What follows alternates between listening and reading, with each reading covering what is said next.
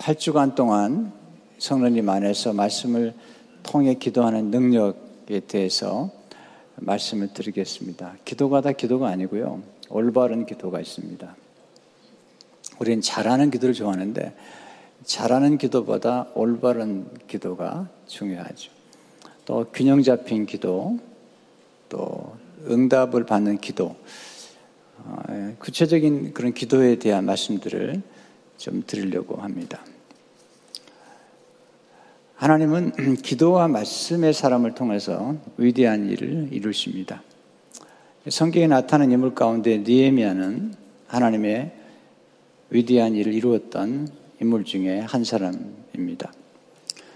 기도하는 사람은 말씀을 아주 존귀하게 여깁니다. 하나님을 경외하는 사람들의 특징은 하나님의 말씀을 경외한다는 것입니다.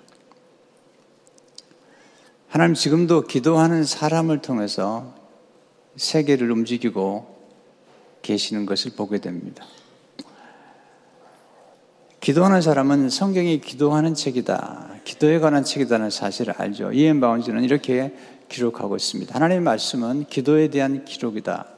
거기에는 기도의 사람들과 네, 기도 그들이 이루는 업적, 기도에 대한 하나님의 응답과 보장과 기도하는 사람들에 대한 격려로 가득 차 있다.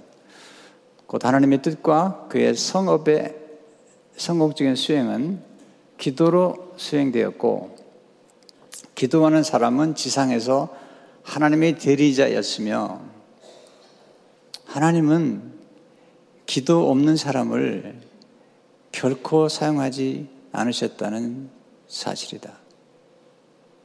하나님은 기도 없는 사람을 사용하지 않으세요. 물론 스스로 본인이 쓰임받았다고 생각할 수 있거나 착각할 수 있을지 모르지만, 아, 기도 없는 사람을 하나님이 사용하지는 않습니다. 이엔 바운드는 교회는 하나님 아버지의 집이고, 하나님 아버지의 집은 만명이 기도하는 집이며, 말씀은 기도의 책이다. 그렇게 얘기하죠. 기도가 하나님의 집에서 가장 거룩한 사역이기 때문에 하나님의 집을 기도하는 집으로 부르는 것과 마찬가지로 성경은 기도의 책으로 일컬어진다. 기도는 전 인류를 향해 성경이 선포하는 메시지의 위대한 주제요, 내용이기 때문이다. 교회가 존재하는 가장 중요한 이유 중에 하나는 기도하는 것입니다. 하나님이 기도하는 분이세요. 또 기도하는 사람들을 통해서 위대한 일을 이루시는 것입니다. 기도 없이 뭔가를 이루었다면 아주 위험한 것입니다. 특별히 본인이 그리스도인이라고 자창하면서 기도 없이 뭔가를 이루었다면 문제가 있습니다. 하나님은 기도하면서 이루는 것, 또 일하면서 기도하는 것, 그런 사람을 통해서 하나님의 놀라운 역사를 일으키신 것을 보게 됩니다. 니에미아는 기도의 사람이죠. 대단한 인물이에요. 아, 제가 리더십에 대해서 공부할 때 가장 제게 영향을 준 인물이 있다면 역시 느헤미야입니다. 여러분이 기회가 되시는 대로 느헤미야를 읽어보게 되면 아, 성경적인 리더, 탁월한 리더는 어떤 리더인가를 배울 수 있는데 그는 또 하나의 우리의 모델이 되고 있죠. 오늘 배우는 첫 번째 교훈은 하나님의 음성을 들을 때 하나님의 비전을 품게 됩니다. 야망이 있고요. 하나님의 비전이 있습니다. 야망은 자기를 위한 거예요. 하나님의 비전은 하나님의 뜻을 이루기 위한 것입니다. 그는 성공했던 사람이에요. 이미 그러나 그런 성공에 안주하지 않았습니다. 많은 사람들이 성공 때문에 타락하죠. 그래서 성공 때문에 그의 삶이 망가지는 것을 많이 보게 되죠. 그 이유는 뭐냐면 성공이 목적이 되었기 때문이에요. 성공은 섬김을 위한 수단에 불과한 거예요. 성공은 축복의 통로가 되기 위한 수단에 불과한 거예요. 내 성공이 목적이 된 사람들은 그 성공을 이룬 다음에 엄청난 죄를 짓기 시작하죠. 그래서 하나님이 주신 축복을 가지고 죄를 짓는 사람들이 많아요. 하나님이 제일 싫어하시는 것 중에 하나가 하나님의 주신 축복을 가지고 선한 일이 아니라 죄를 짓는 데 사용하는 거예요. 니에미아는 이렇게 기록됐죠. 1절에 보시면 하가라의 아들 니에미아의 말이라. 니에미아라는 뜻은 하나님께서 이루하신다. 그런 뜻이에요. 이름의 뜻이. 아닥사스다 왕, 이 왕은 바사 왕인데 그가 왕에 오른 지 20년 기슬루월에 이 기슬루월은 지금으로 말하면 11월 중순에서 12월 중순을 얘기해요. 내가 수산궁에 있는데 바사의 왕국이에요. 수산국. 겨울에 특별히 왕이 즐겨 찾던 겨울 궁전이라고 이야기도 하죠. 그는 대단한 출세를 했던 사람이에요. 11절에 보면 그때 내가 왕의 술 관원이 되었느니라. 그 당시에는 이 술이나 음식에다가 독을 타서 독살하는 사람들이 있었기 때문에 왕을 왕이 가장 신뢰하는 사람으로 술 관원을 맡기는 거야. 술 관원은 그단이 술을 맛보는 사람이 아니라 아, 그 당시에 장관 아, 시릴 바버는 그 당시에 국무총리에 해당했을 것이다. 왕과 직접 독대하면서 왕과 함께 술을 나누는데 왕께 술을 건네기 전에 먼저 본인이 술을 마셔보고 독이 없는 걸 확인한 다음에 왕에게 전하는 그리고 왕과 함께 정치를 논하고 또 인생을 논하고 또 왕이 가지고 있는 문제를 해결할 수 있는 그런 카운슬러, 그런 모사, 책사와 같은 역할을 했는 사람이 술 맡은 관원이었습니다. 그는 안락하고 화려한 수상궁에서 부족함이 없이 살았던 사람이지만 어느 날 하나님의 비전을 보게 됩니다. 하나님의 음성을 듣게 됩니다. 그게 2절의 말씀이에요. 내 형제들 가운데 하나인 하나님과 두 사람과 함께 유다에게서 내게 이르렀기로 내가 그 사로잡힘을 면하고 남아있는 유다와 에루살렘 사람들의 형편을 물은즉 네 그러니까 수상궁, 800마일 떨어진 수상궁에서 그런 자기 민족의 고통스러운 환경, 소식을 듣게 된 거죠. 유다와 예루살렘 행편, 예루살렘 성벽이 무너진 것을 듣게 된 것입니다. 이 듣는 게 중요하죠. 들으면 관심에서 시작이 되죠.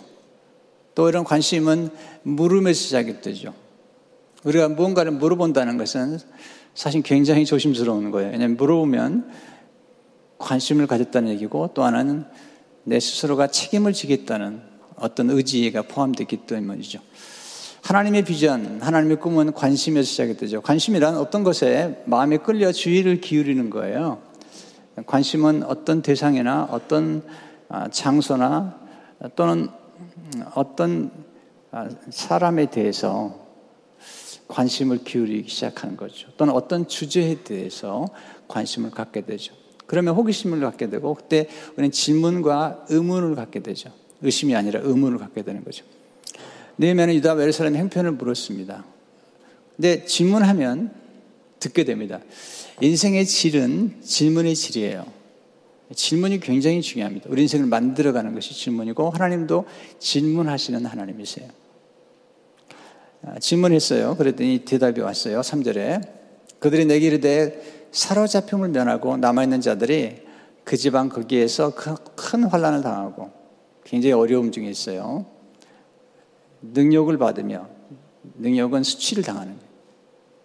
예루살렘 성은 허물어지고 성문들은 불탔다 하는지라 슬픈 소식이죠.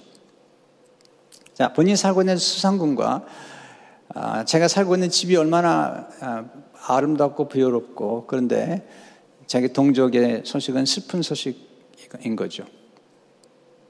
요즘 우리 민족이 참 슬퍼요. 네. 꽤 많이 잘 살아요. 정말 잘 살아요. 경제적으로 얘기하면 세계 11위, 12위 들어가잖아요. 근 요즘 들려오는 소식은 너무 슬픈 소식이에요. 네. 지금 82년에 미국 와가지고 지금처럼 슬픈 소식을 품에 안고 기도한 적이 없어요. 심각할 정도예요. 네. 우리 기도 많이 해야 돼요.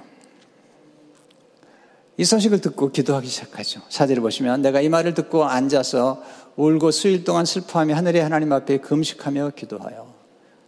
그는 앉았어요.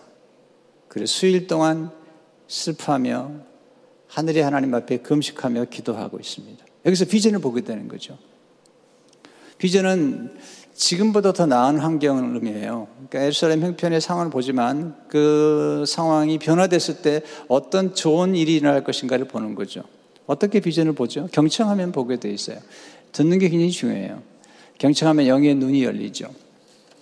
경청하면 하나님의 눈으로 현실과 미래를 바라보게 되죠.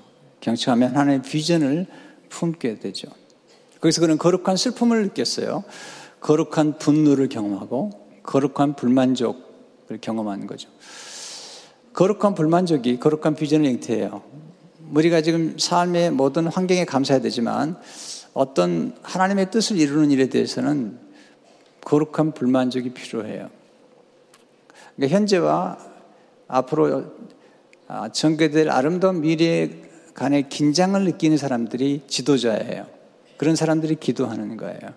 앤디 스테는 비전을 이렇게 설명하죠. 비전은 현재의 모습과 미래에 되어져야 할 모습 사이에 생기는 긴장감에 사라진 사람의 영혼에 잉태된다.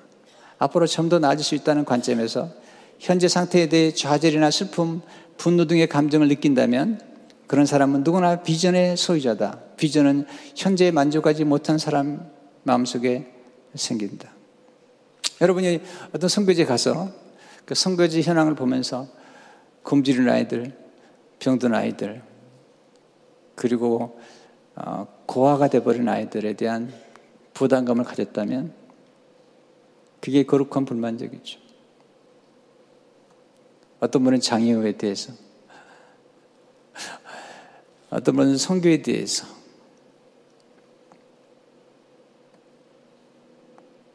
우리는 어떤 비전이라는 게 중요한데요. 이 비전이 놀라운 거죠. 거룩한 비전은 꿈 넘어 꿈을 꾸는 거예요. 우리는 아메리칸 드림을 이루려고 왔잖아요, 미국에. 요즘은 아메리칸 드림 가지곤 안 돼요. global dream을 성취하죠. 근데 우리가 정말 추구하는 것은 global dream도 아니잖아요. 킹덤 드림이잖아요. 하나님의 나라를 위해서 이루는 꿈들이죠. 근데 가치 있는 비전은 반드시 값을 지불해야 돼요. 800마일이나 떨어진 곳이에요. 그리고 그가 지금 아, 위치에 있는 술관원이란 그 놀라운 직위도 아, 잠시 아니면 아직 내려놓을 수 있는 그런 값을 지불해야 되는 거죠. 그러면서 에르사렘 성벽을 재건하고 그리고 유다 백성들을 회복시키고 부흥하는 그런 일에 쓰임받는 비전을 갖게 된 것입니다. 그 비전을 받아들였어요. 그러니까 하나님께서 우리들에게 어떤 비전을 주실 때 하나님이 직접 줄 수도 있지만 때로는 사람들을 통해 들은 소식을 통해서 우리가 비전을 품을 수 있다는 거죠. 여러분 비전은 대단한 능력이에요. 비전을 갖게 되면 꿈을 초월하게 되고 아니 그 나이를 초월하게 되고 환경을 초월하게 돼요. 굉장한 에너지예요. 캠 블렌차드는 이렇게 말하죠. 비전은 에너지를 집중시켜준다. 비전은 방향을 제시해준다. 비전은 잠재된 힘을 발휘하게 해준다. 비전은 전력을 다해 앞으로 나갈 수 있도록 해준다. 이 꿈이잖아요. 비전이라는 거. 이게 이제 우리를 연약함도 초월하고 나이도 초월하고 환경이나 신분도 초월하게 만드는 가장 강력한 힘이에요. 저는 비전과 꿈을 굉장히 강조하는 사람이에요. 왜냐하면 이 비전과 꿈 우리 과거를 다 극복하도록 만들어줘요. 과거를 초월하게 만들어줘요. 과거를 떠날 수 있게 만들어줘요. 얼마나 많은 사람들이 과거라는 무덤에다 꽃다발을 놓고 사는지 몰라요. 내 과거는 어떻게 했는데 여러분 그게 중요한 게 아니에요. 우리가 살 것은 미래지 또 궁극적으로 하나님의 나라에서 어, 하늘에 어떤 보화를 쌓아둘 것인지 이게 우리에게 더 중요한 관심을 가져야 되겠죠. 두 번째 하나님의 비전은 눈물의 기도와 함께 잉태되고 성장하는 것입니다. 니에미가 울어요. 사절을 보면 내가 이 말을 듣고 앉아서 울고 수일 동안 슬퍼하며 하늘의 하나님 앞에 금식하며 기도하여 여러분 남자가 울면 또 지도자가 울면 놀라운 일이 벌어지죠. 남자는 잘 안 울죠. 또 울어도 숨어서 울어요. 근데 니에미아가 눈물을 흘린단 말이죠. 여러분 니에미아서 읽어보시면 니에미아는 굉장히 침착한 사람이에요. 또 절대로 충동적인 사람이 아니에요. 지금 하나님의 비전을 받을 때도 그가 금방 듣고 받은 게 아니에요. 수일 동안 기도하는 가운데, 금식하며 기도하는 가운데, 이게 하나님의 음성인지 내가 받아야 될 하나님의 사명인지를 확인하는 사람이죠. 그런 음모와 음해와 수많은 장애물들 앞에서도 그런 고요한 영혼을 가지고 기도하면서 과업을 성취했던 인물이죠. 그런 감정적인 사람이나 감정에 의해서 움직이는 사람은 아니에요. 그럼에도 불구하고 그런 감정을 담은 눈물의 기도를 드리고 있어요. 이런 기도를 하나님이 기억하시는 거죠. 오랜 요셉에는 이렇게 얘기했어요. 우리 눈물은 하나님께서 우리 길에 심으신 섭리의 씨앗에 물을 주는 것이나 다름없다. 그렇기 때문에 우리의 눈물이 없으면 그 씨앗은 자, 결코 자랄 수도 열매를 맺을 수도 없다. 네. 어제 읽은 책이에요. 저는 이제 책을 참 좋아해서 책을 잘 읽는데 어제 읽었던 우연한 글에 해니 나우엔 네, 그저께군요. 해니 나우엔의 글을 읽게 됐어요. 여러분 노트에 안 나와요. 그가 이렇게 얘기했어요. 하나님의 눈물과 우리의 눈물이 섞일 때 그 눈물은 소망의 눈물이 된다. 네, 하나님의 눈물과 우리의 눈물이 섞일 때 그 눈물은 소망의 눈물이 된다.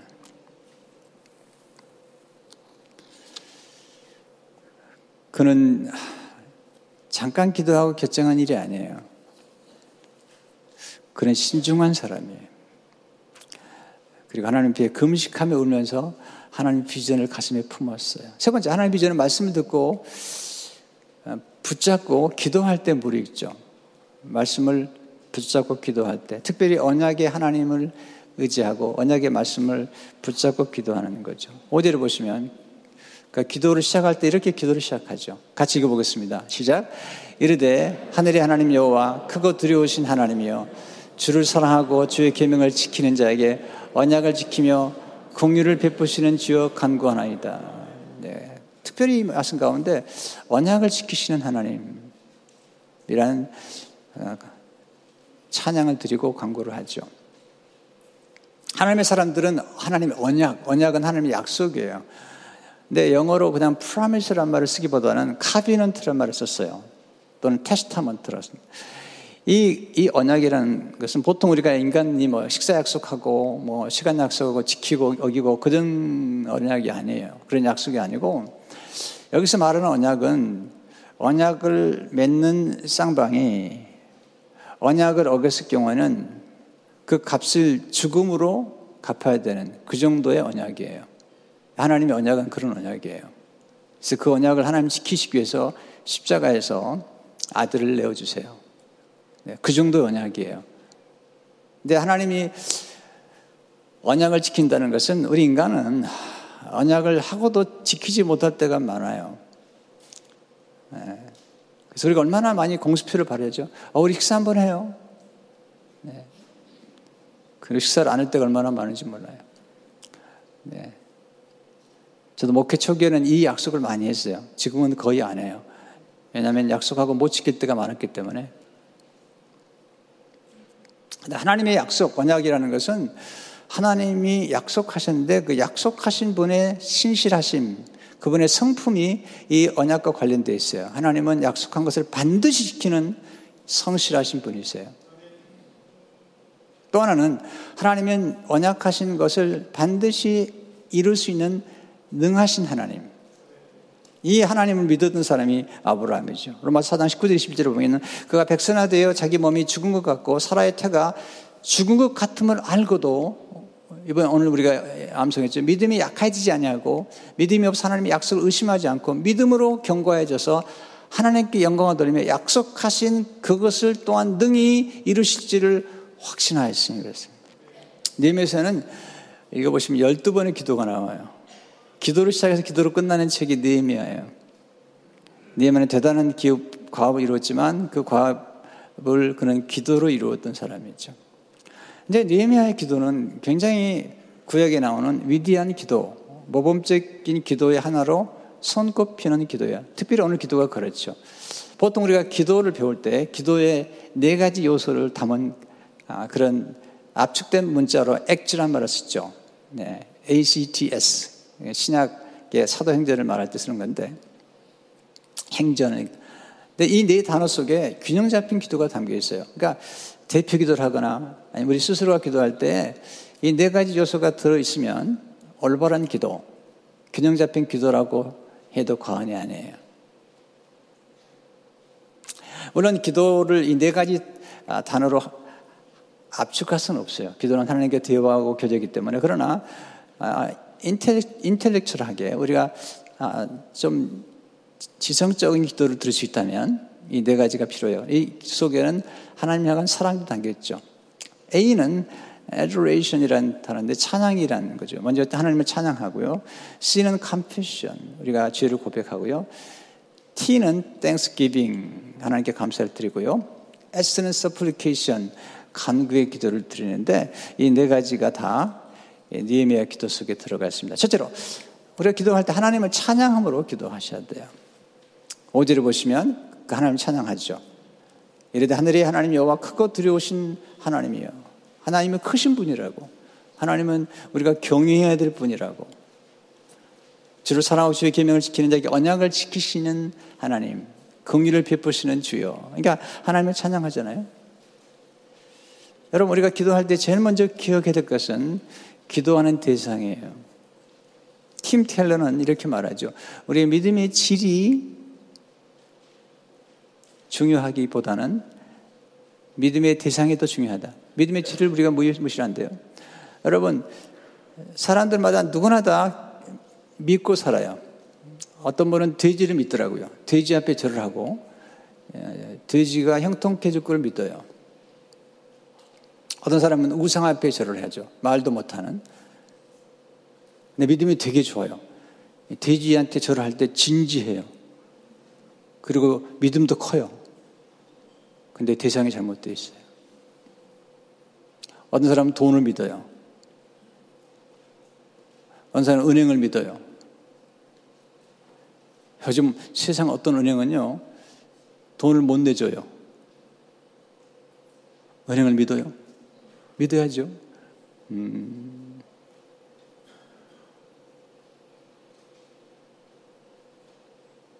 어떤 나라는요,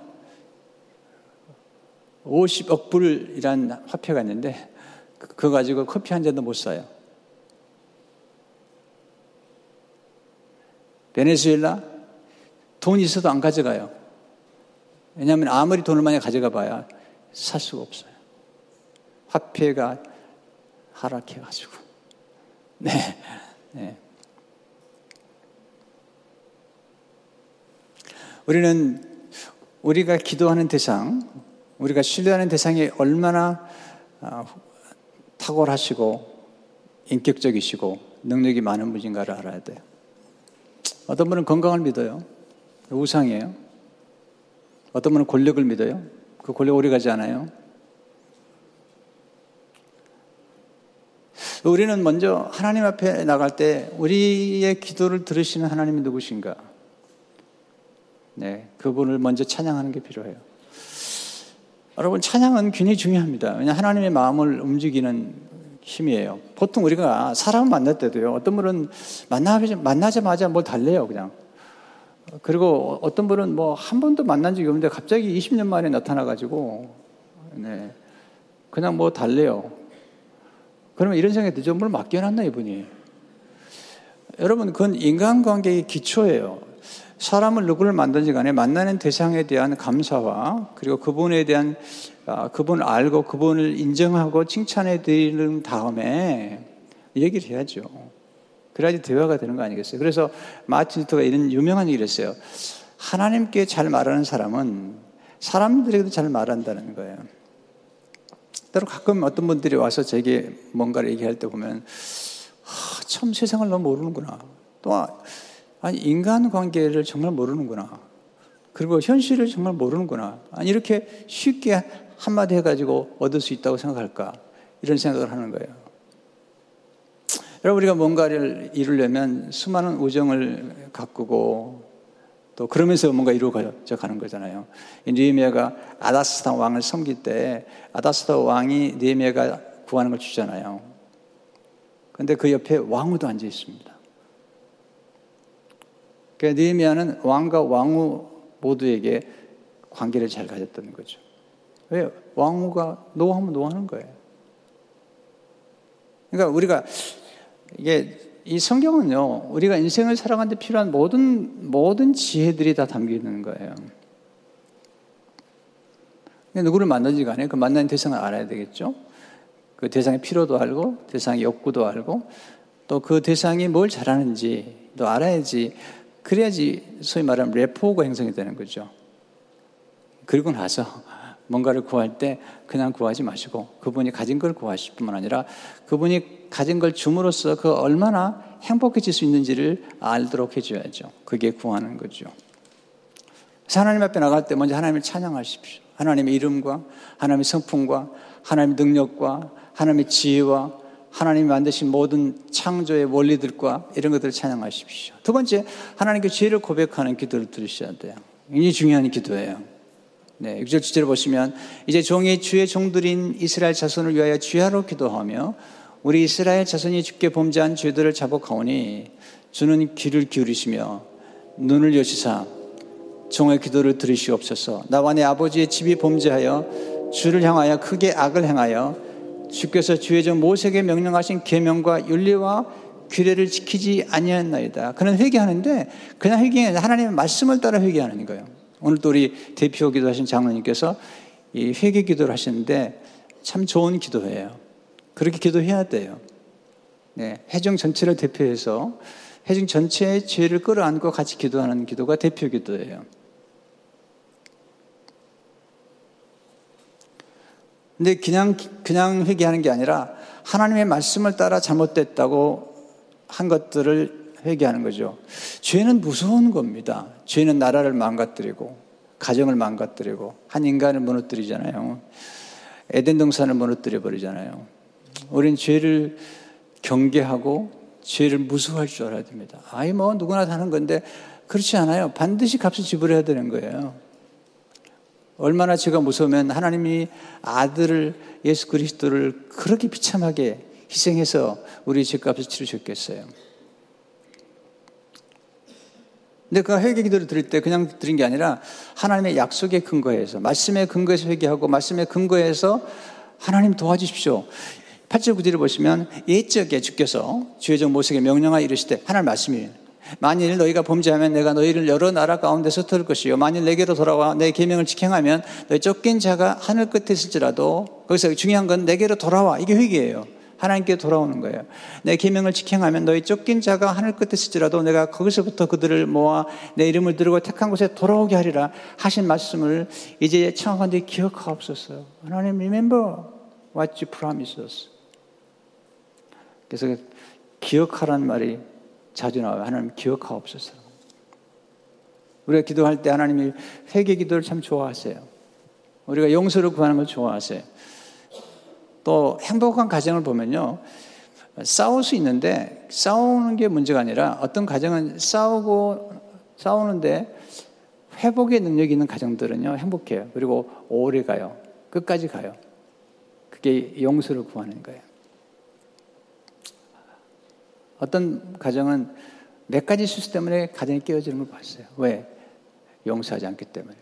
또 고백하지 않기 때문에. 정직한 고백. 진지한 사과 이런 것들이 관계를 더 깊이 결속시켜주고 그리고 관계를 지속시켜주는 행복의 비밀이라는 걸 아십니까? 하나님과의 관계도 마찬가지죠. 하나님 다 아세요. 여러분 지은 죄를 아는데 그래도 듣기로 원하세요. 제가 한번 큐티를 계속 하는데 제 죄를 일일이 고백을 했어요. 그랬더니 저는 하나님 놀랄 줄 알았었는데 하나님이 그렇게 제게 알려주시더라고요. 다 안다. 다 안다. 그런데 아주 기뻐하셨어요. 그 날마다 저를 회개하죠. 하나님의 성령의 감동과 말씀을 통하지 않고는 우리가 죄인이라는 걸 모르잖아요. 여러분, 은혜를, 은혜로 알지 않은 것도 큰 죄죠. 그렇지 않으세요? 네. 받은 은혜를 마땅한 것을 알고 그리고 감사하지 않는 것도 죄죠. 세 번째, 하나님께 감사 기도를 들으셔야 돼. 10절에 보면 이들은 주께서 일찍이 큰 권능과 강한 손으로 구속하신 주의 종들이요 주의 백성이다. 이건 두 가지 메시지예요. 하나는 뭐냐면 출애굽 사건이죠. 히브리 민족이 노예가 됐을 때 그들을 강한 손으로 건져내는 사건과 두 번째는 그들이 바벨론의 포로로 끌려갔는데 하나님께서 이방 왕 고레스를 통해서 그들을 귀환시켜 준 거예요. 포로에서 자유케 해준 거죠. 이걸 제2 출애굽이라고 그래요. 구약에서.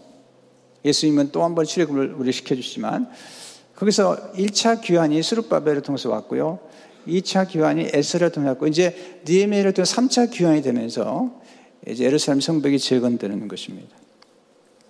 여러분 감사 기도는 정말 중요한 기도입니다. 네. 받은 감사를 세워보세요. 그리고 기도해 보세요. 굉장히 놀라운 일들이 많이 벌어져요. 감사하게 되면 더 놀라운 일들이 다 전개가 돼요. 네. 네 번째, 하나님 앞에 간구의 기도를 드리는 거죠. 이제 이렇게 감사한 다음에 이제 하나님의 약속을 붙잡고 회개도 하고 그리고 하나님의 약속을 의지하고 신실하신 언약을 지켜 하나님 앞에 기도하는데 1장 11절의 말씀이 아주 유명한 기도죠. 한번 기도 같이 기도, 한 읽어보겠어요. 시작. 주여 구하오니 귀를 기울이사 종의 기도와 주의 이름을 경외하기를 기뻐하는 종들의 기도를 들으시고 오늘날 종으로 형통하여 이 사람 앞에서 은혜를 잊게 합소하였나니 그때 내가 왕의 술 관원이 되었었느니라. 그가 기도하잖아요. 기도문이 짧지만, 네. 여러분, 대표 기도가 너무 긴 건 좋지 않아요. 네. 대표 기도가 너무 길다는 것은 평소에 기도를 안 했던 분일 수도 있어요. 평소에 기도를 길게 한 분들은 대표 기도는 짧아요. 예수님은 길게 기도하시고 짧은 기도를 통해서 놀라운 일을 주셨어요. 선포 기도를 했죠. 사실 짧은 기도 속에 함축된 언어가 담겨 있는 거죠. 근데 그는 한순간 기도한 게 아니에요. 이 기도를 드리기까지, 그러니까 예미야 1장 5절 11절의 말씀이 굉장히 짧아요. 네. 한번 읽어보시면 금방 읽을 수 있는데 그 기도가 들어기 전까지 어떤 일이 있었죠? 사절을 보시면 내가 이 말을 듣고 앉아서 울고 수일 동안 슬퍼하며 8절을 보시면 이제 종이 주, 주의 종들이 이스라엘 자손을 위하여 주야로 기도하며 주야로 기도하고 간절히 기도했던 내용들이 함축된 단어로 나와 있는 것입니다. 아, 대표기도 짧게 하라고 드린 말씀은 아니니까 또 장로님들 너무 그렇게 생각하지 마시고요. 네. 오늘 기도는 짧았습니다. 네. 네. 어, 떤 분은 막 30분 하는데 막 뒤에서 막 손을 어, 너무 길다고 그러니까 손을 뿌리치면서 막 그런 분도 계셨다고 하는 그런 전승이 있습니다. 제 교회 장로들 그렇게 하지 않으신 것 같아요. 네, 그런 기도하면서 하나님 신 비전이 선명해집니다. 여러분, 지도자는 어떤 사람이 지도자인가? 과업이 주어지죠. 그 과업을 어떻게 이루는 것인가? 제가 늘 얘기하지만 이렇게 늘 저는 자주 반복해서 얘기했고요.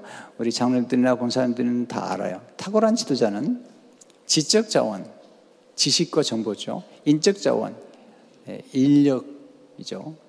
인맥, 물질적 자원, 그리고 영적 자원을 동원해서 하나님의 과업을 이루는 사람이에요. 이 네 가지가 균형을 이루어야 돼요. 어떤 것도 무시하면 안 돼요. 지식 굉장히 중요한 거죠. 하나님께서 에레미야 3장 15절면 내가 내 마음에 합한 목자를 주니 그가 지식과 명철로 너를 양육하리라. 목자는 지식과 명철로 양육하는 거예요. 여러분 목회자가 지식이 필요해요. 학자여야 돼요. 왜? 지식과 명철로 양들을 양육하기 때문이죠. 사람 얼마나 중요합니까? 지금 하나님께서 느헤미야에게 축복하실 때 사람을 통해서 비전도 주시고 사람을 통해서 역사하시잖아요. 또 물질적 자원 여러분 물질이 얼마나 중요한데요. 물질은 바꿀 수 있는 거잖아요. 사람을 살 수도 있고 기회를 부여할 수도 있고 선교할 때 영혼을 구원할 수도 있고 얼마나 놀랍죠. 하나님의 집을 이렇게 아름답게 또 건축할 수도 있고요. 뭐 건물이 교회는 아니지만 중요하잖아요. 그릇이라는 게. 느헤미야는 지식이 정확해요. 여러분 집에 가셔서 느헤미야 2장 이렇게 들어가 보면요. 느헤미야가 제가 들었던 것을 확인하기 위해서 직접 들어봐요. 여기서부터 마찬가지예요. 국무총리가 된 다음에 애굽 전역을 돌아봐요. 하, 탁월한 사람이죠. 지식과 정보에. 그 사람들 움직이고, 제일 먼저 움직여 사람을 위해서 기도하는 거죠. 그건 아닥스타 왕이죠. 그런 두 가지를 기도해요. 첫째로, 내면은 형통을 위해 간구하죠. 11절, 오늘날 정으로 형통하여. 따라서 해보세요. 하나님, 형통하게 해주세요. 이 형통이 뭘까요? 그건 세상적인 출세가 아니에요. 그건 이미 출세한 사람이에요. 그게 아니에요. 성경적 형통이란 하나님의 과업을 성취하는 거예요. 성경적 형통이란 하나님 맡기신 사명을 완수하는 거예요. 여러분이 복을 받았으면 그 복으로 뭘 하시겠냐는 거예요. 저는 가끔 이렇게 개업 예배를 드리거나 성도에서 기도할 때 물어봐요. 돈 벌기 원하냐고. 원한다고 그래요. 물어봐요. 그 다음 물어보는 게더 중요한 물어보는데 돈 벌어서 뭘할 거냐고. 여러분, 성공은 수단에 불과하는 거죠. 성김을 위한. 또 돈도, 돈은요, 돌아야 돼요. 안 돌면 돌게 만들어버려요. 예, 돈은 커런시, 유통하는 거예요. 하나님 앞에 쓰임받기 위한 수단에 불과한 것인지. 두 번째, 내면은 왕 앞에서 은혜 있기를 원했죠. 11절에 이 사람 앞에서 은혜를 있게 하옵소서. 여러분, 사람을 소중히 여기셔야 돼요. 아다스타 왕이 중요한 거예요. 왜냐하면 그 왕, 자기 보스의 마음을 움직이지 않으면 그는 술 맡은 관원장으로서 떠날 수도, 수상을 떠날 수도 없고 또 성벽을 재건하는 데 필요한 조소와 나무들과 이런 모든 것들을 얻을 수가 없는 거죠. 기도하면 하나님의 마음 움직여 주는 거죠. 기도를 해야 되죠. 겸손한 사람 기도하는 거예요. 자기가 부족하다는 걸 아는 사람이. 또 자기만 가지고는 절대로 위, 크고 위대한 일을 이룰 수 없다는 것을 아는 사람이에요. 여러분 작은 거야. 뭐 그냥 할 수 있죠. 그러나 정말 원대하고 위대한 꿈. 예루살렘 성벽을 재건하거나 회복하거나 또 선한 일을 하기 위해서 생각하는 큰 꿈은 혼자 이룰 수 있는 게 아니에요. 하나님의 도움이 필요한 거죠. 여러분, 기도를 어떤 분들은 많이 한다고 그러는데, 도대체 기도를 많이 한다는 걸 이해를 잘 못했다고 했어요. 어떤 분은 신문에 있더라고요. 어떤 분은 아, 제가 하루에 8시간씩 기도하고 뭐 이런 여러분 그런 기, 기록하기 위해서 기도하는 거 아니에요. 여러분 기도할 때는 반드시 하나님의 지혜를 구해야 돼요. 지금 비전을 이루려면 그 비전을 이루기 위해서 어떤 지식과 정보가 필요하며 누구를 움직여야 되며 무엇이 필요하며 어떤 물질이 필요하며 어떤 문제가 예견되며 그 예견된 문제를 어떻게 해결할 것이며 어떤 장애물들을 만날 것이며 이 장애물들을 어떻게 극복할 것인지에 대한 지혜를 미리 얻어야죠. 니에미아가 그렇게 기도하면서 하나님 이 왕을 움직여 주세요. 자, 끈질기 기도를 통해서 하나님의 비전을 성취할 수 있어요. 시릴 바버는 이렇게 말해요. 기도는 지상에서 가장 큰 힘이라는 거죠. 가끔 나이 드신 어른들이 이제 목사님 뭐죠 이제 할 일도 없고요. 노노노 여러분 기도만큼 위대한 일이 없어요. 가장 소중한 일이 기도하는 일이에요. 가장 위대한 과업이 기도의 과업이에요. 하나님 기도 없이 일하지 않으세요. 예수님도 기도하시고 성령님도 기도하시는데 여러분 가장 위대한 일이에요. 네. 기도가 지상에서 가장 큰 힘이 되는 것은 가장 큰 힘을 가지신 하나님을 움직일 수 있기 때문이에요. 근데 하나님 역사하시는 기도 중에 가장 중요한 기도는 하나님의 약속을 붙잡는 거예요. 말씀을 붙잡고 기도하는 거예요. 요한복음 15장 7절 보면 너희가 내 안에 거하고 내 말이 너희 안에 거하면 무엇인지 원하는 구하라 그리하면 이루리라. 하나님 말씀이 얼마나 중요한가를 거듭 기억해야 돼요. E.M. 바운즈 이렇게 말하죠. 하나님 말씀은 기도의 지렛대가 놓이는 지점이며 기도는 말씀을 통하여 위대한 사역을 일으킨다. 말씀을 통하여 하나님은 그분 자신과 그분의 목적과 약속을 기도에 위탁하셨다. 그분의 말씀은 우리 기도의 토대요 영감이다. 소리가 성경 말씀 가운데 기도에 관한 이야기나 기도의 사람들의 이야기를 들을 때 우리는 기도하는 마음도 생기고 기도하기 시작하죠. 그는 수일 동안 기도했고 주야를 기도했습니다. 그리고 4개월을 기도한 다음에 응답이 이루어집니다. 2장 1절 보세요. 아다스다 왕 제20년에 니산월에 이 니산월은 3월과 4월 음이에요. 3월 중순과 4월 중순. 아까 기슬루월은 11월과 12월 11월 중순에서 12월 중순까지. 그러니까 4개월 동안 기도한 거죠. 기도하다가 뭐 했을까요? 계획을 세웠던 거예요. 왕이 물어보면 대답할 내용들을 그는 기도했던 것입니다.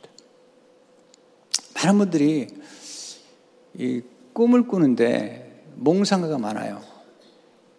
이 꿈을 이루기 위해서 이 목표를 이루기 위해서 어떤 목표, 어떤 계획을 세우고 무엇이 필요하고 누가 도움을 줄 수 있는지에 대한 그런 거 없이 그냥 하는 거예요. 네. 그러니까 백날 기도해봐야 구체적인 역사가 안 일어나는 거예요.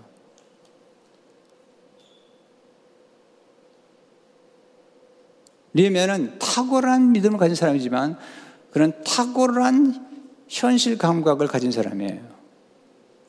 그래서 저는 니에메를 되게 좋아해요. 가끔 우리는 어, 믿음으로 하면 되죠. 그것처럼 무책임한 말이 없어요. 또 어떤 문제만 터지면 무조건 기도를 해요. 어떨 때는 기도 응답이 돼가지고 쉽게 풀릴지 모르지만 죄송하지만 그렇게 자기가 책임져야 되고 자기가 해결해야 될 문제를 해결하지 않고 밤낮 기도만 하는 사람들에게 하나님 말씀하세요. 나도 준비가 안 됐다. 내 어떤 목사님이 기도 준, 설교 준비 안 하고 토요일마다 기도를 하는 거예요. 하나님 말씀 달라고. 그러니까 처음에 한두 번 줬어요. 계속 그러니까 하나 그러시더래요. 어느 날은. 나도 준비가 안 됐다.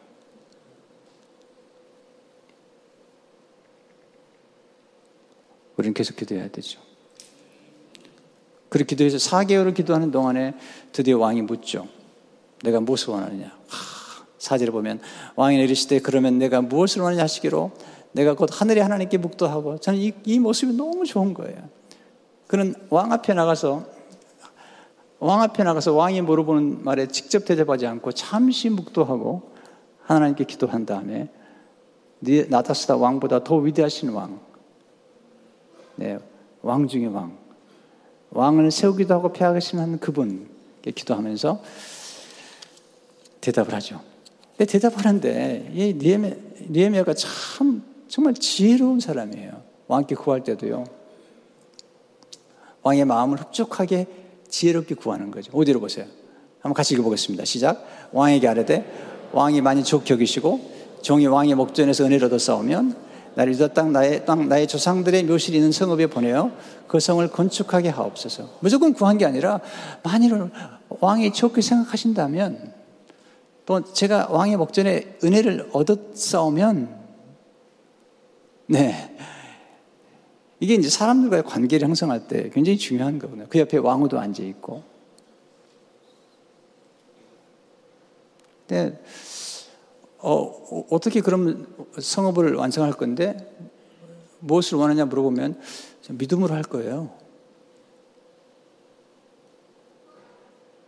느헤미야는 그렇게 얘기하지 않았어요. 그렇게 무책임한 얘기를 하지 말라고요. 믿음을 그렇게 남용하지 말라고요. 믿음이란 단어를요.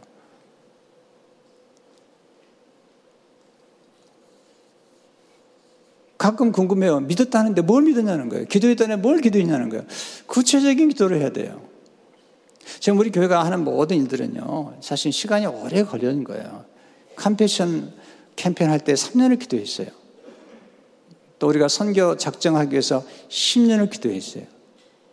건축하는데 5년이 걸렸어요. 한국 학교를 시작하는데 10년이 걸렸어요. 오케스트라를 시작하는데 10년이 걸렸어요. 여러분, 그냥 되지 않습니다.